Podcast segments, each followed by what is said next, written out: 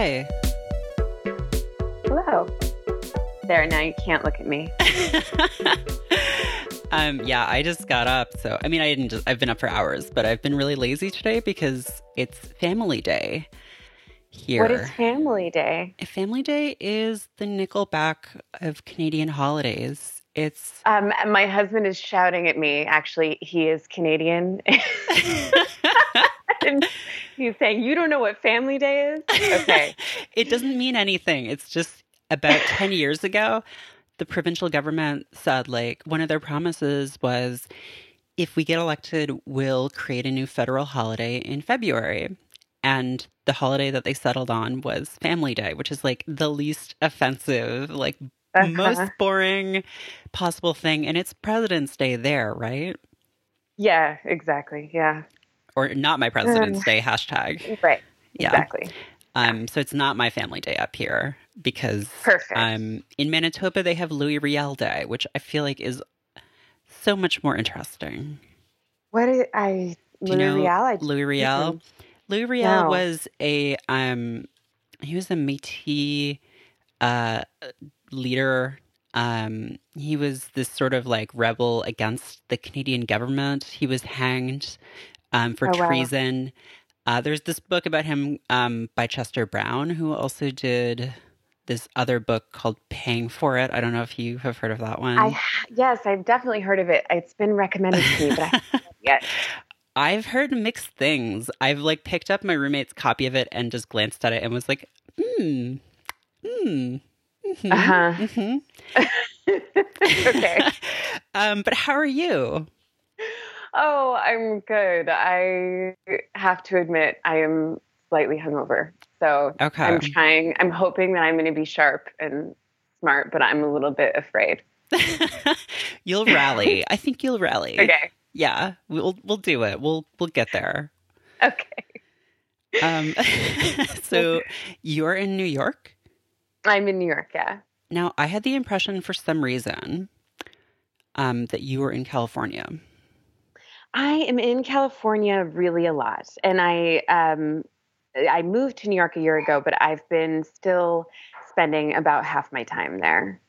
Right, because I know you were like you were pretty active in the fight against Prop 60, right? Yeah, absolutely. Um, and before that, even more so against AB 1576, which was the uh, legislative bill that preceded Prop 60, that was very similar and um, backed by the same organization. hmm So, yeah, it's been a few years of fighting that battle. So I guess for people who might not keep as close tabs on this stuff as I do, Yeah. um, what were those? What were those about? Well, um, they were proposed as uh, protecting the safety, the at work safety of adult film performers, but both of these proposed laws uh, would have actually uh, made things a lot worse for performers. They um, were written by people who have no stake in the industry. Nobody asked performers, hey, if you wanted some legal protection at work, how would you, you know, go about that? Um, instead, they wrote these proposed laws uh, in a way that appeals very much to public ideas about safer sex, but doesn't isn't actually applicable once you um, put it into the context of making adult films. Mm-hmm. Yeah, I mean, a big part of of them was around mandating condom usage, right? Yes. So part of it was mandating condom use. And actually, I think that Prop 60 really focused on condoms. Mhm. But the bill also included mandating HIV testing, which is actually illegal in California as a prerequisite for employment. So um, they put that testing in because they're part as part of the adult film industry does rely on testing. Um, so when you see adult films that are shot without condoms, um, oftentimes there is a whole safety protocol that happens before you get to set that includes HIV testing along with an entire battery of other um, STI tests.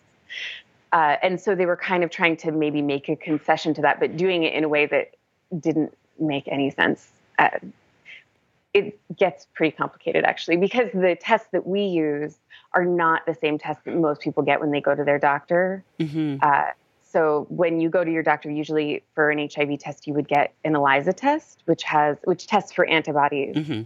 um, and has a three to six month window between um, you know seroconversion and showing a positive result. But the test that we use actually is an Aptima test, which has a nine to ten day window. Um, so that's just one example. And then the other tests uh, that we use also are all like the actual, they're a little more expensive, but they're actually like the best tests that you can possibly use.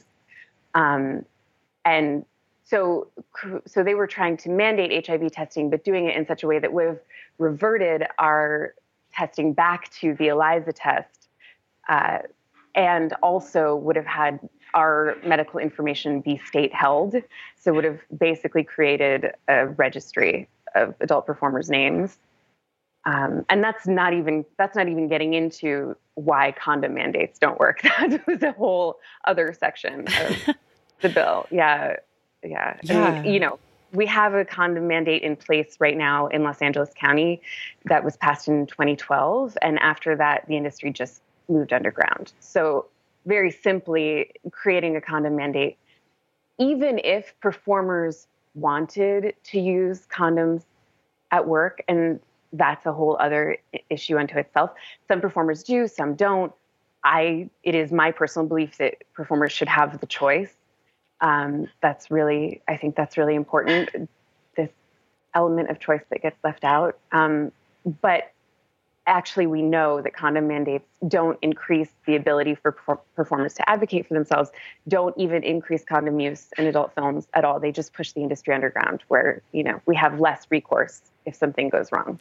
Right right. And i mean it's kind of you know i can see how it would be strange for someone hearing about the stuff who doesn't really know how the industry works um, because i feel like a lot of mainstream sex ed to the extent that it exists in the US is basically use a condom, like use a condom, wear a condom, use protection. And so that has been the public health message for 30 years.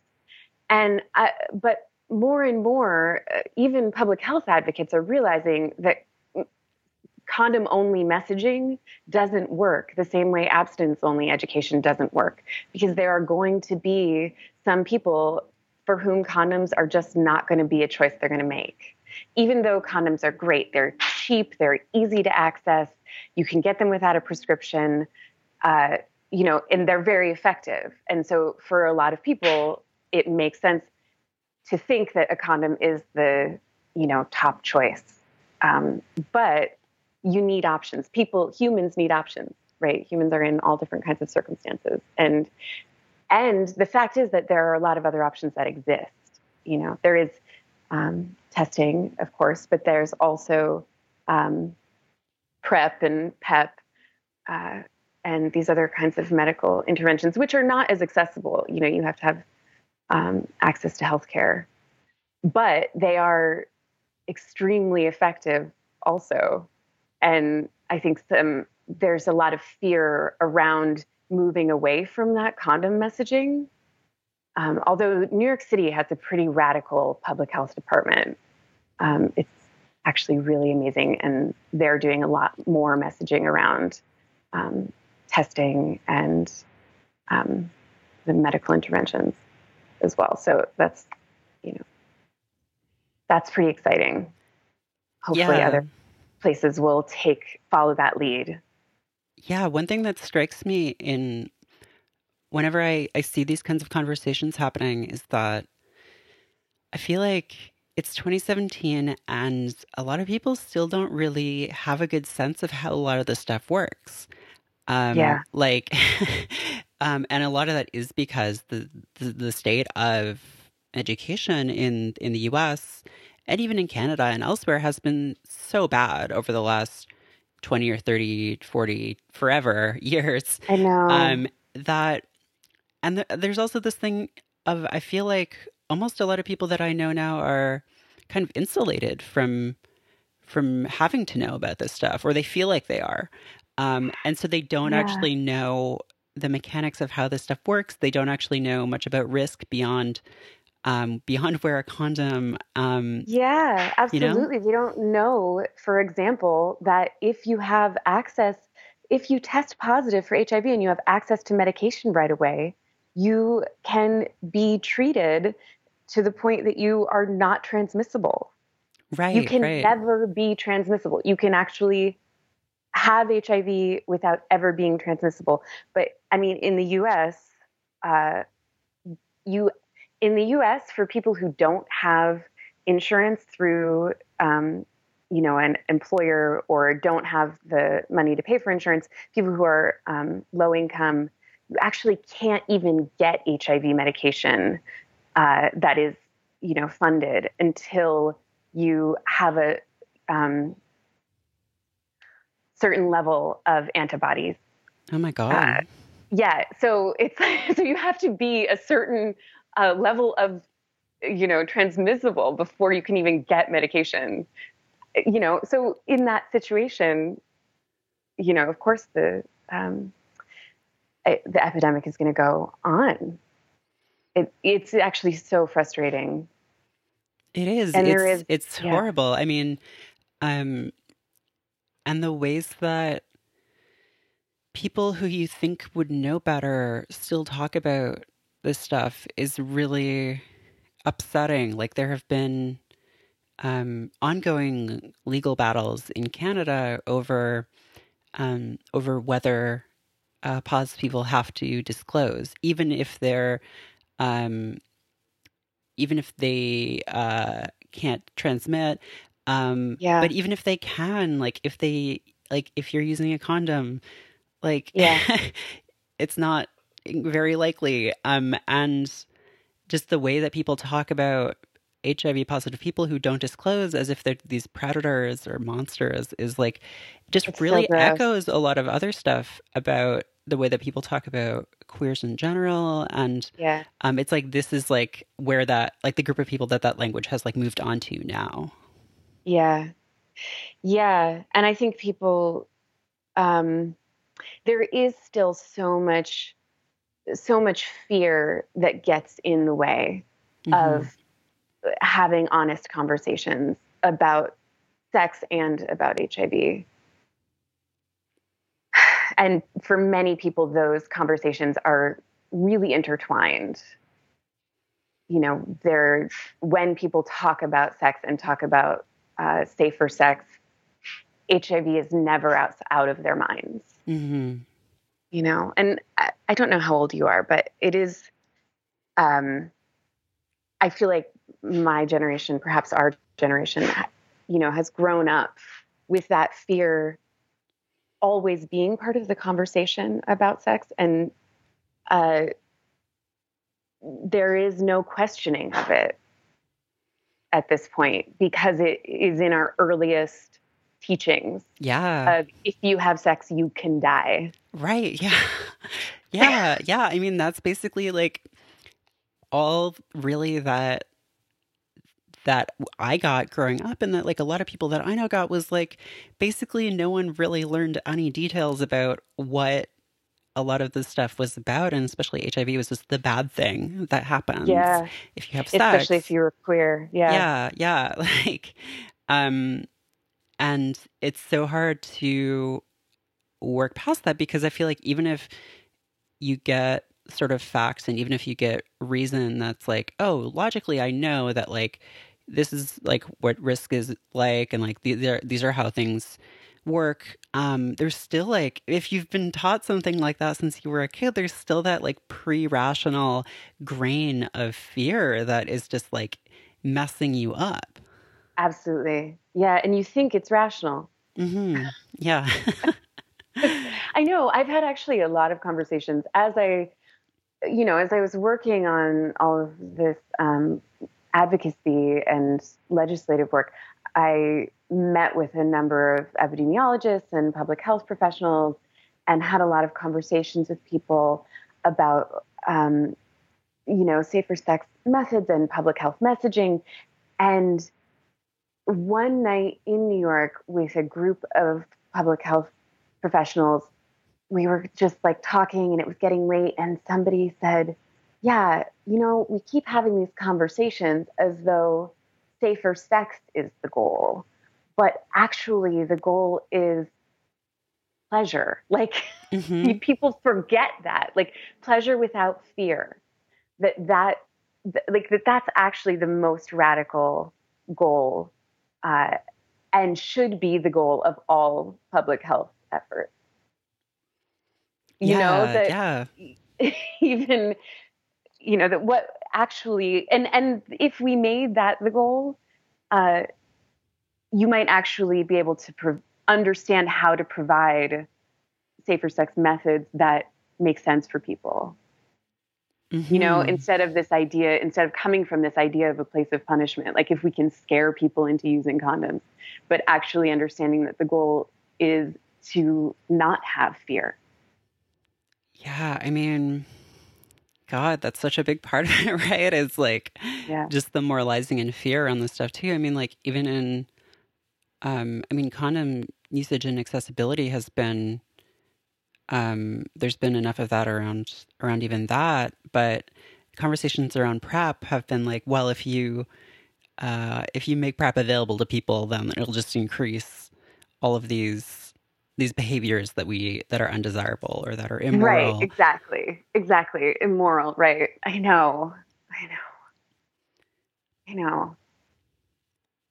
Um, it's infuriating it's really it, it's really hard because you i mean and i think this is why uh, politicians keep coming back to condoms as the be all end all of conversations you know and they and that is considered radical enough even talking about you know enabling people to have sex at all you know mm-hmm. yeah um but also when you when you start to look at the um, institutional problems like access to healthcare and sex education and you realize you know we could create real solutions but the work is so big whereas handing out condoms is pretty easy in comparison mm, yeah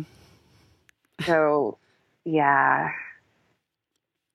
And but we have to do both. I mean, mm-hmm. There's got to be a way to do both. And there are people who are doing that work.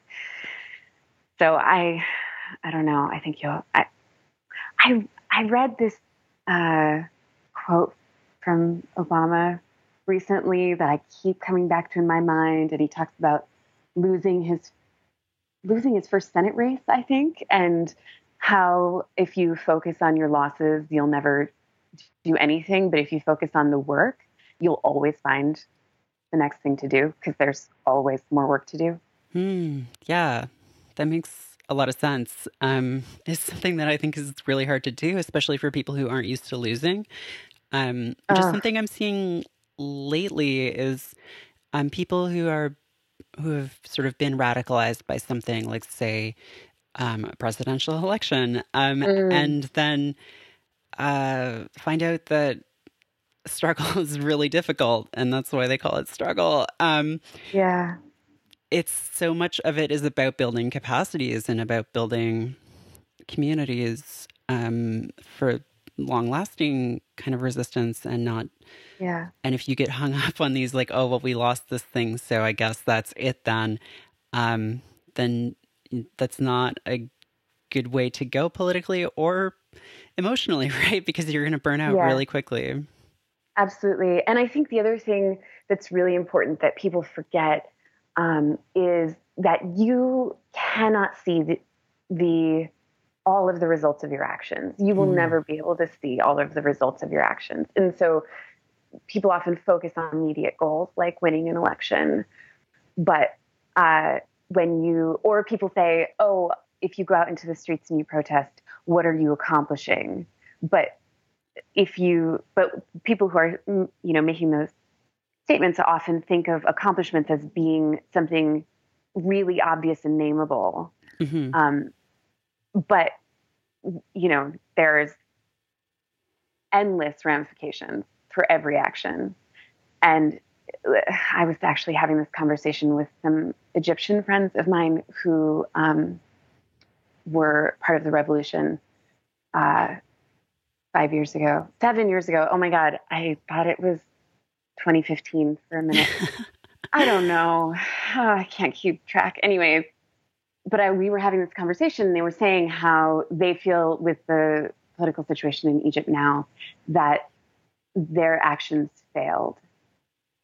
And I was saying to them, you know, I am inspired by them every day. Like that, and that also you have no idea who is, um, who seven years ago was a kid in Egypt and saw you guys going out into the streets and is preparing for the next uh, thing that's going to happen, is preparing for the next revolution. I, I think resistance is cumulative. Mm-hmm. Um, and that every time you stand up and say something, you know, you're not just speaking for yourself, you are putting that out into the future. Um, and I know that, like, even when I started uh, doing this um, advocacy at the state level in 2014, I really hadn't had many conversations with my coworkers about politics or about what we might want from the legal system, whether the legal system had anything to offer us at all. You know, we, I had been working in the adult industry already for 14 years, but, uh, and I, and I certainly had had conversations about uh, what you know is the place of sex work in society and you know ideas about how we could perhaps create a better social structure um, for sex workers in general. But i hadn't had these sort of like conversations with my coworkers about organizing or uh, you know coming together in order to do something um, advocate for ourselves and because we had no idea what we could do, even. And once we started to have those conversations and we started to meet with each other and we started to go up to Sacramento and testify at the legislature, I mean, those are public hearings. Anyone is allowed to do that. And they had never heard from adult film performers before. you know like like there's this combination of things that um, led to our being able to do that and also that prevented us from doing that previously and a, a big piece of that was this feeling that we had no power um, and then once we started doing it i think in the last few years we've just gotten stronger and stronger and now uh, performers are working with Cal OSHA to try to write regulation that might actually work. Um, and also, so many of the performers that I've talked to in the last three years, we've all gone from in those initial conversations being like, well, I don't know. They're just going to make whatever laws they're going to make, and they're not going to listen to us anyway, to like last February, 100 performers spent eight hours testifying in front of OSHA and standing up there one by one and saying, This is my story, and I need you to listen to me right now. And really just giving the most beautiful and heartfelt and testimony that, you know, I was crying all day. I was like, you know, and these are the same people with whom we'd had these conversations just, you know, not that long before that of you know, feeling completely uh, not empowered. So I guess what I'm saying is that you never know where uh, your actions will lead. And and I and I, I have to believe even at the most terrifying of times that we can do something. We can always do something.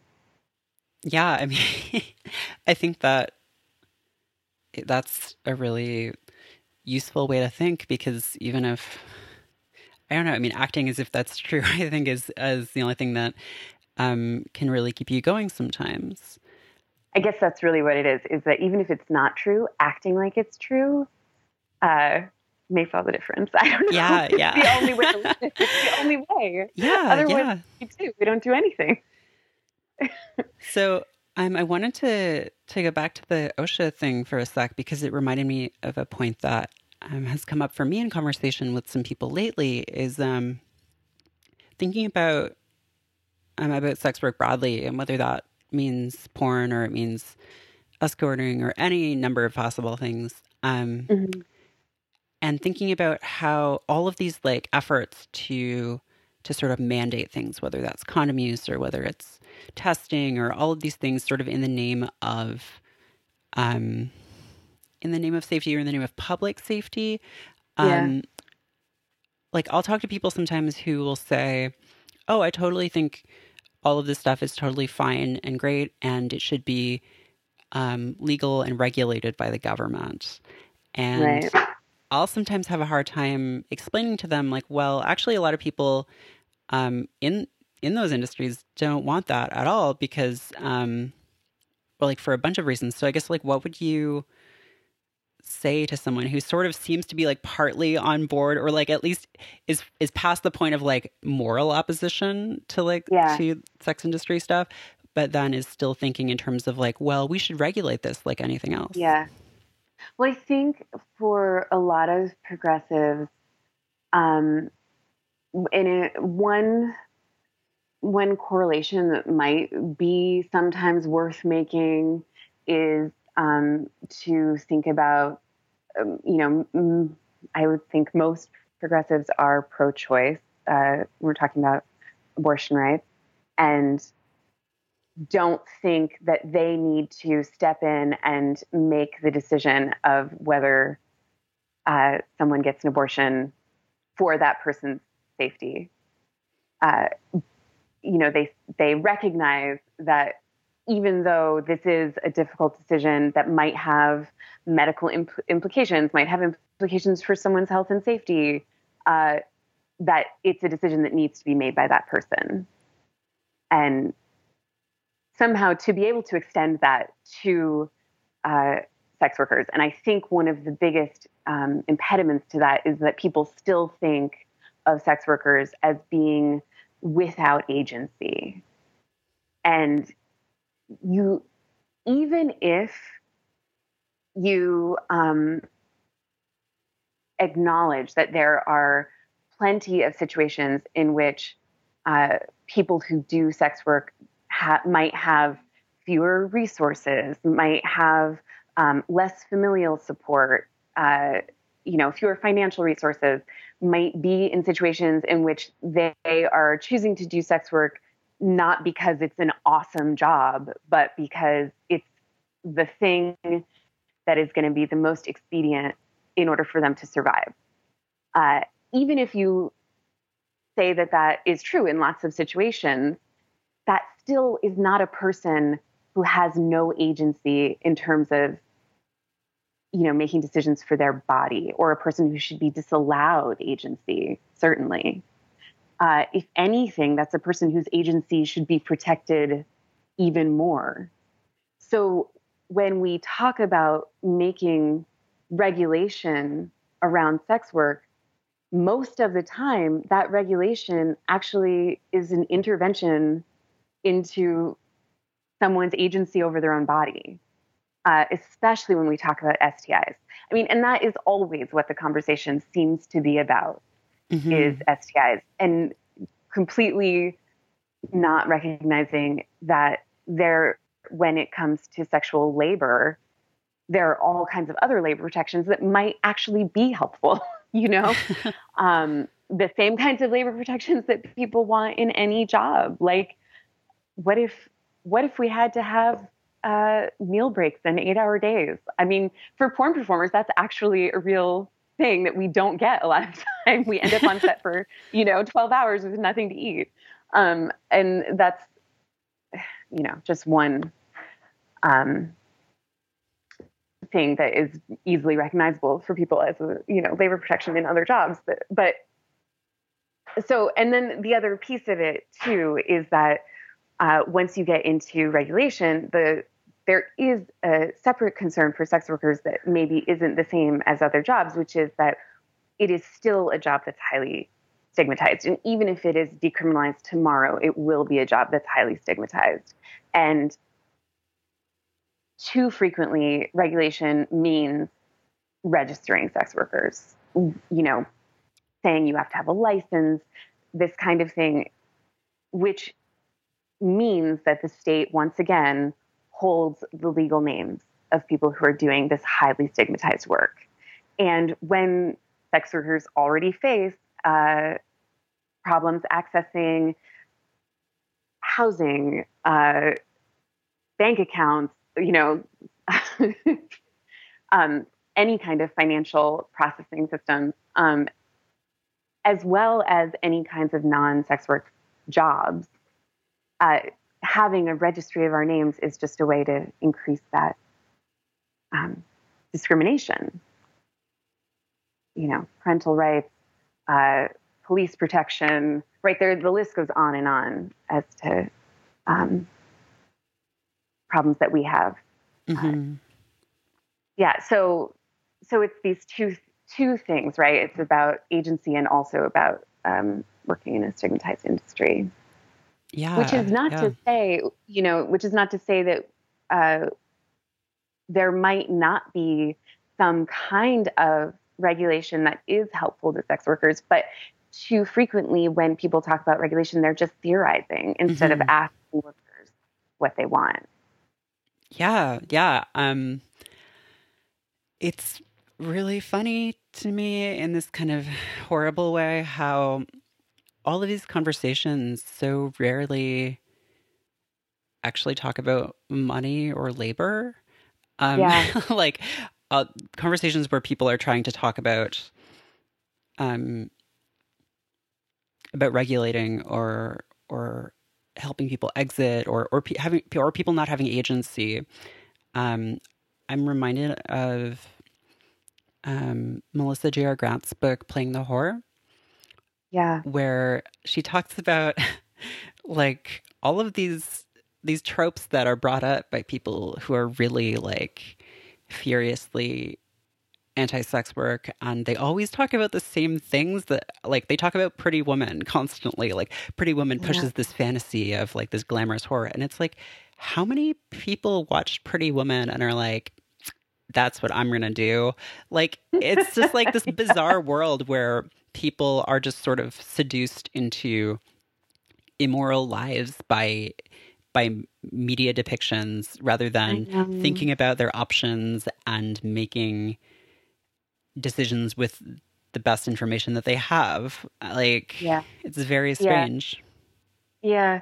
And I also think that people who really want sex work criminalized have their own like just amazing grotesque fantasies. Like when politicians talk about this stuff they're so often describing like you know just in real detail like women in chains being shot up with drugs and you know in a prison cell. Like they'll get into these really um, like this amazing level of detail that is very much like uh, maybe like a Hollywood movie or I'm not sure what, but I there it feels like there's an element of voyeuristic fantasy in their rhetoric. Oh, absolutely. And if it's not about that, then it's the fantasy of kicking open the brothel door and yeah. and you know totally. having these helpless women like swoon and into your arms. Um, like that's really the Nicholas Kristof uh, flavor. Yeah. Oh God, and that TV show, right? That what was it? Eight minutes, twelve minutes. Um, last year was oh, that yeah. guy. Yeah, yeah. I mean, and also there. I don't know. Another kick that I've been on lately is my frustration with artists who, um, photographers who are like, you know, I'm going to hire a sex worker and then I'm going to take her picture with clothes on and put it in an art museum because I'm humanizing her. You know, ah, there's so many, yeah, of these shows that I've seen, like in MoMA, you know, or I'm just like, ew. I, why is your and why is your framing art? That's really what fills me with rage. Is this uh, just constant in every uh, venue, this constant framing of the lives of sex workers by people who are not sex workers, and that's the true story, supposedly. Mm-hmm. Or that's the story that gets aired. um, I'm, oh God, that reminds me of just the more general trend of like men just like stealing images of women and then just them becoming art when they just recontextualize them as like, like, um, my girlfriend Mia Schwartz did this really great comic on Richard Prince um, and his whole um, thing where he just like printed out women's Instagram photos yeah, and yeah. like put his caption on them and was Ugh. like, "This is art now." Like gross. these dumb sluts are art now. Um, so gross. It's it's so terrible, uh, and yeah, it speaks to just like, and I think it's yeah, it's it's even more pronounced with sex workers because um, we're talking about like a specific group of mostly women who are like even more kind of dehumanized and stripped of agency. Yeah. Yeah. And also who I think I feel like the general public has this feeling that listening to sex workers, looking at sex workers as we present ourselves is somehow an illicit activity Whereas if it's in a museum or on television, you have permission now. And you're given permission, social permission, by having it framed by an artist or a journalist, you know? Yeah, yeah. I mean, uh, um, this stuff yeah. is it's so frustrating, right? Yeah, yeah, it really is. And it, it, there's real effects of this. Like the real um, result is that when we do go to advocate for ourselves, you know, uh, politically, again, our voices are invalidated because we're not being framed through a, you know, supposedly validating context. Yeah. Uh, so, yeah, our actual ability to advocate is lessened if and it's so to me it's so insane this idea that there are authorities on sex work um, who are not sex workers like sex workers are never considered the authorities on sex work yeah i mean when you were talking about listening to sex workers being this kind of illicit act um, I think this is another point that Melissa makes in her book, which is that like the consumption of stories of sex workers always has to be in this really specific form. Um, and like mm-hmm. the sex work memoir does kind of have to be illicit. Like people want that. Um, yeah. And they want like that window into this like seediness and they want um, yeah. this person to be like always sexual, even if they want her to be punished for it. Um, yeah. And so like when when it doesn't fit that, when it's people showing up to a legislature or when it's um, when it's sort of a frank disclosure or discussion of economics, um, yeah. it's not titillating. and so right, it's like exactly. kind of like, oh, we're not really interested in this. Yeah, absolutely. I mean, and you know, this also comes back to the whole trafficking conversation. Like, why does no one talk about domestic work or fishing? Right, right. You know, because it doesn't have that voyeuristic element for people. Yeah. Well, if we could solve the world with a podcast. Oh my God. Well, it would have been fixed by now. oh God. Unfortunately, there's a lot of other stuff we have to do besides podcasting. Yeah. I mean, podcasting has, I don't think it's ever helped anything. I'm sure it does. No, some podcasts have. Maybe Serial. Yeah. Serial was good, probably. I never listened to it.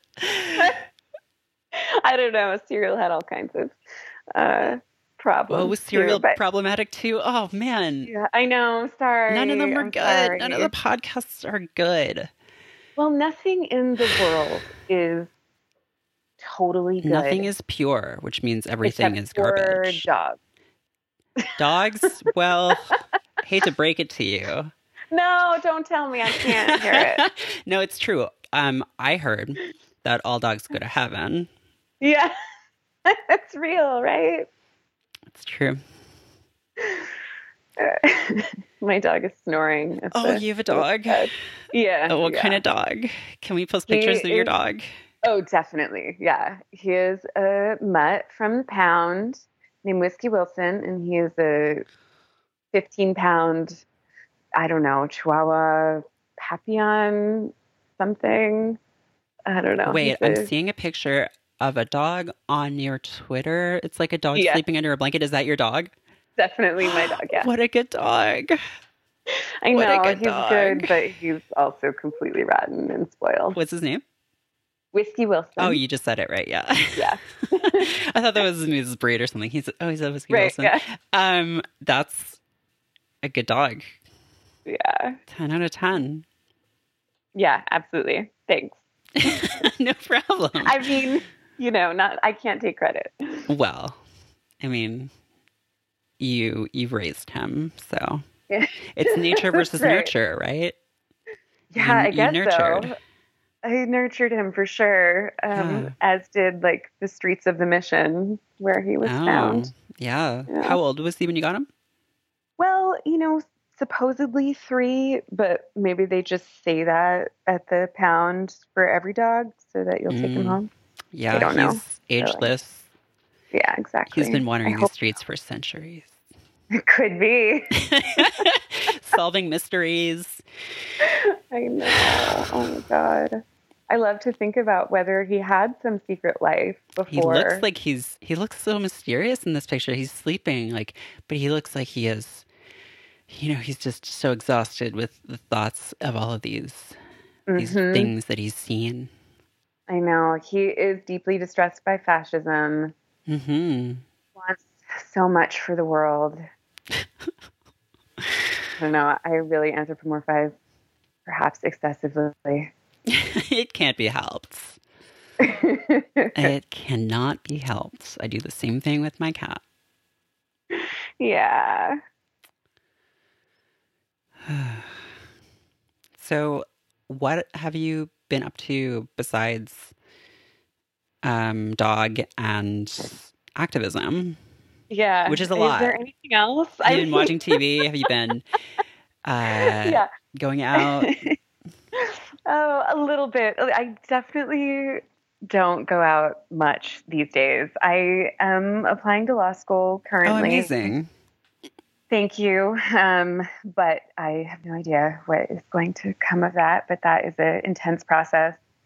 Um, and so, yeah, basically, I have been going to protests, um, applying to law school, and occasionally making pornography in order to fund those other activities. nice. Yeah. Sounds like a very full, uh, full curriculum, full schedule. It is a full schedule. Yeah, absolutely. Um, I was really afraid that you were going to ask me about like, um, I don't know, video games. Um, what What's that? or comics, or I don't know. I see you tweeting all the time about these things that I'm that just seem I'm like so sorry that you see no, me tweeting. I love it. I'm fascinated. I'm, you know, all this stuff about Sonic and did you put up Germaine Greer as Sonic or something? I well, okay, okay. Let me explain that. Please. Um, first of all, I'm really sorry to everyone who follows me on Twitter because I feel like aside there are like maybe three people who get 100% of what I talk about on Twitter. And then everyone else follows me for like one thing. Like badass sex workers will follow me because I like tweet about sex work rights or something. And then like Yeah. the next week is just bullshit. And so like it's a miracle that anyone stays following me. But um the Sonic thing. Okay. So you know who Sonic the Hedgehog is, right? He's like this blue Yeah. hedgehog. He has to go fast. Okay. Um, he's like speed, but an animal. Um, so there's like a very large fan community around that whole series, like a very strange Oh. fan community. Then there has been for like the last. It's like 20 years old. Like the game is 20 years old. So like people are like deep into this character and like the other characters. Um, and so if you search, if you go to Google image search and put your name, the hedgehog, Uh-huh. with most fairly common names, Yeah. someone will have drawn a character that has that name and put it on their DeviantArt or whatever. So if I go to Google right now and search Lorelei the Yeah. hedgehog, it autofilled that for me. And um the first thing um yeah, there is one right here and I'm going to um oh my god, this is weird because this kind of looks like you. what? Um, I'm gonna. This is actually Lorelei the echidna. It's like a different animal, I guess. But I'm gonna send Okay. this to you. Yes, Um, please. I don't know if you can see it in your Skype, but um, Yeah. I wait. Okay, I've got. It's like a link. I'm gonna link on it. Uh, click on it. Okay, loading very slowly. Oh my god! It weirdly looks like me. that's so weird. This is amazing. I mean, it really does look like me. I know. So that's the that's the gag. Does Is this- like Is this a character that usually looks like me? n- all of these things are just fan characters. Like if you just Oh search like God. Steven the Hedgehog or like Janet the Hedgehog, like people have just it's so it's such a big thing that like someone somewhere will have drawn a character and called it that. This is incredible. So I was searching Germaine Greer the Hedgehog to see if anyone had done that. And then I just tried Germaine the Hedgehog, but that didn't really work either. But she does kind of have like the spiky hair. Yeah, I know. So that's what I thought. That That's what I sort thought of it did work. Did you know that she's a saucy feminist that even men like? Oh no! according to the? May 1971 issue of Life magazine. Oh my god! I can't. Ugh. Yeah, let's not talk about her. let's not Let's pass. Any Let's not. Yeah, no, I don't. Um, I don't know. I have a lot of friends who are in sort of those creative spaces, and I sort of used to be more in them than I am now, and so they kind of form a lot of my like background of references for Yeah. jokes and things. Um, and also they're popular online, so like if I say something like that, then I know that a lot of people will will get it. Um, but Yeah. no, I per- I just this show is really like loose and lazy. I just talk about whatever other people talk about, or sometimes whatever I want to grill other people about. So in this case, like, Uh-huh. um, I guess I hope you didn't mind talking about um all of that stuff too much. Um, Not at all. Not at all. I feel like I should have. I should have uh, sharpened up before I got on the phone with you. I feel. no, You know. no, no, no. I'm really happy um to to have you on because I've really admired the work that I've seen you doing around this stuff for like the last couple of years or however long I've been following you. Thank you. I am really happy to talk to you, actually, to meet you on the phone, um, because I have also enjoyed following your work in the last couple of years. Oh, thanks. Well, um, I'm living in Canada right now, but I just had a visa application submitted to move back to the Oh. States, which um, is sort of a contrarian decision. Yeah. Um, kind of an unpopular opinion right now, but um, but I am planning on moving back to Brooklyn in a couple of months. So um, hopefully we can hang out then. Yes, let's do it. Yeah. Um, and until then, um, thank you so much for coming on. This was uh, this was super fun. And where can what's your Twitter? Where can people find you online? Yeah, mostly on Twitter these Yeah. days, and it is at Miss Lorelei Lee. Um, and I have to admit that I didn't catch that reference until very recently. Oh, really? Yeah, I'm like terrible at um my cinematic knowledge is like really limited. Um and so it was only recently that I was sort of like looking up a lot of of this film stuff and was like, "Oh, that's a that's like a gentlemen prefer blondes thing." Well, it's not, you know, uh, essential knowledge. There's so don't much to know. There's so much to know in the world. I mean, you have this encyclopedic knowledge of Sonic the Hedgehog, so And that's Um, so important. it is. That's exactly. so so important that I know that um, it's not this horrible cultural detritus that's just weighing my brain down. I mean, and I filled my brain with Marilyn Monroe films. So I feel like that know? is objectively better in a million ways. I so don't so that's sort of the work that I'm doing right now is sort of shoveling out, you know, all of the hedgehogs and shoveling in all of the the classic films. okay.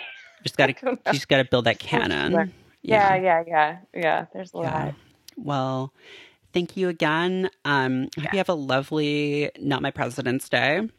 Thank you. I hope And, you have a uh, lovely not my day. Thank you. Um, I will talk to you later. Okay, sounds Well- good. Bye. Bye.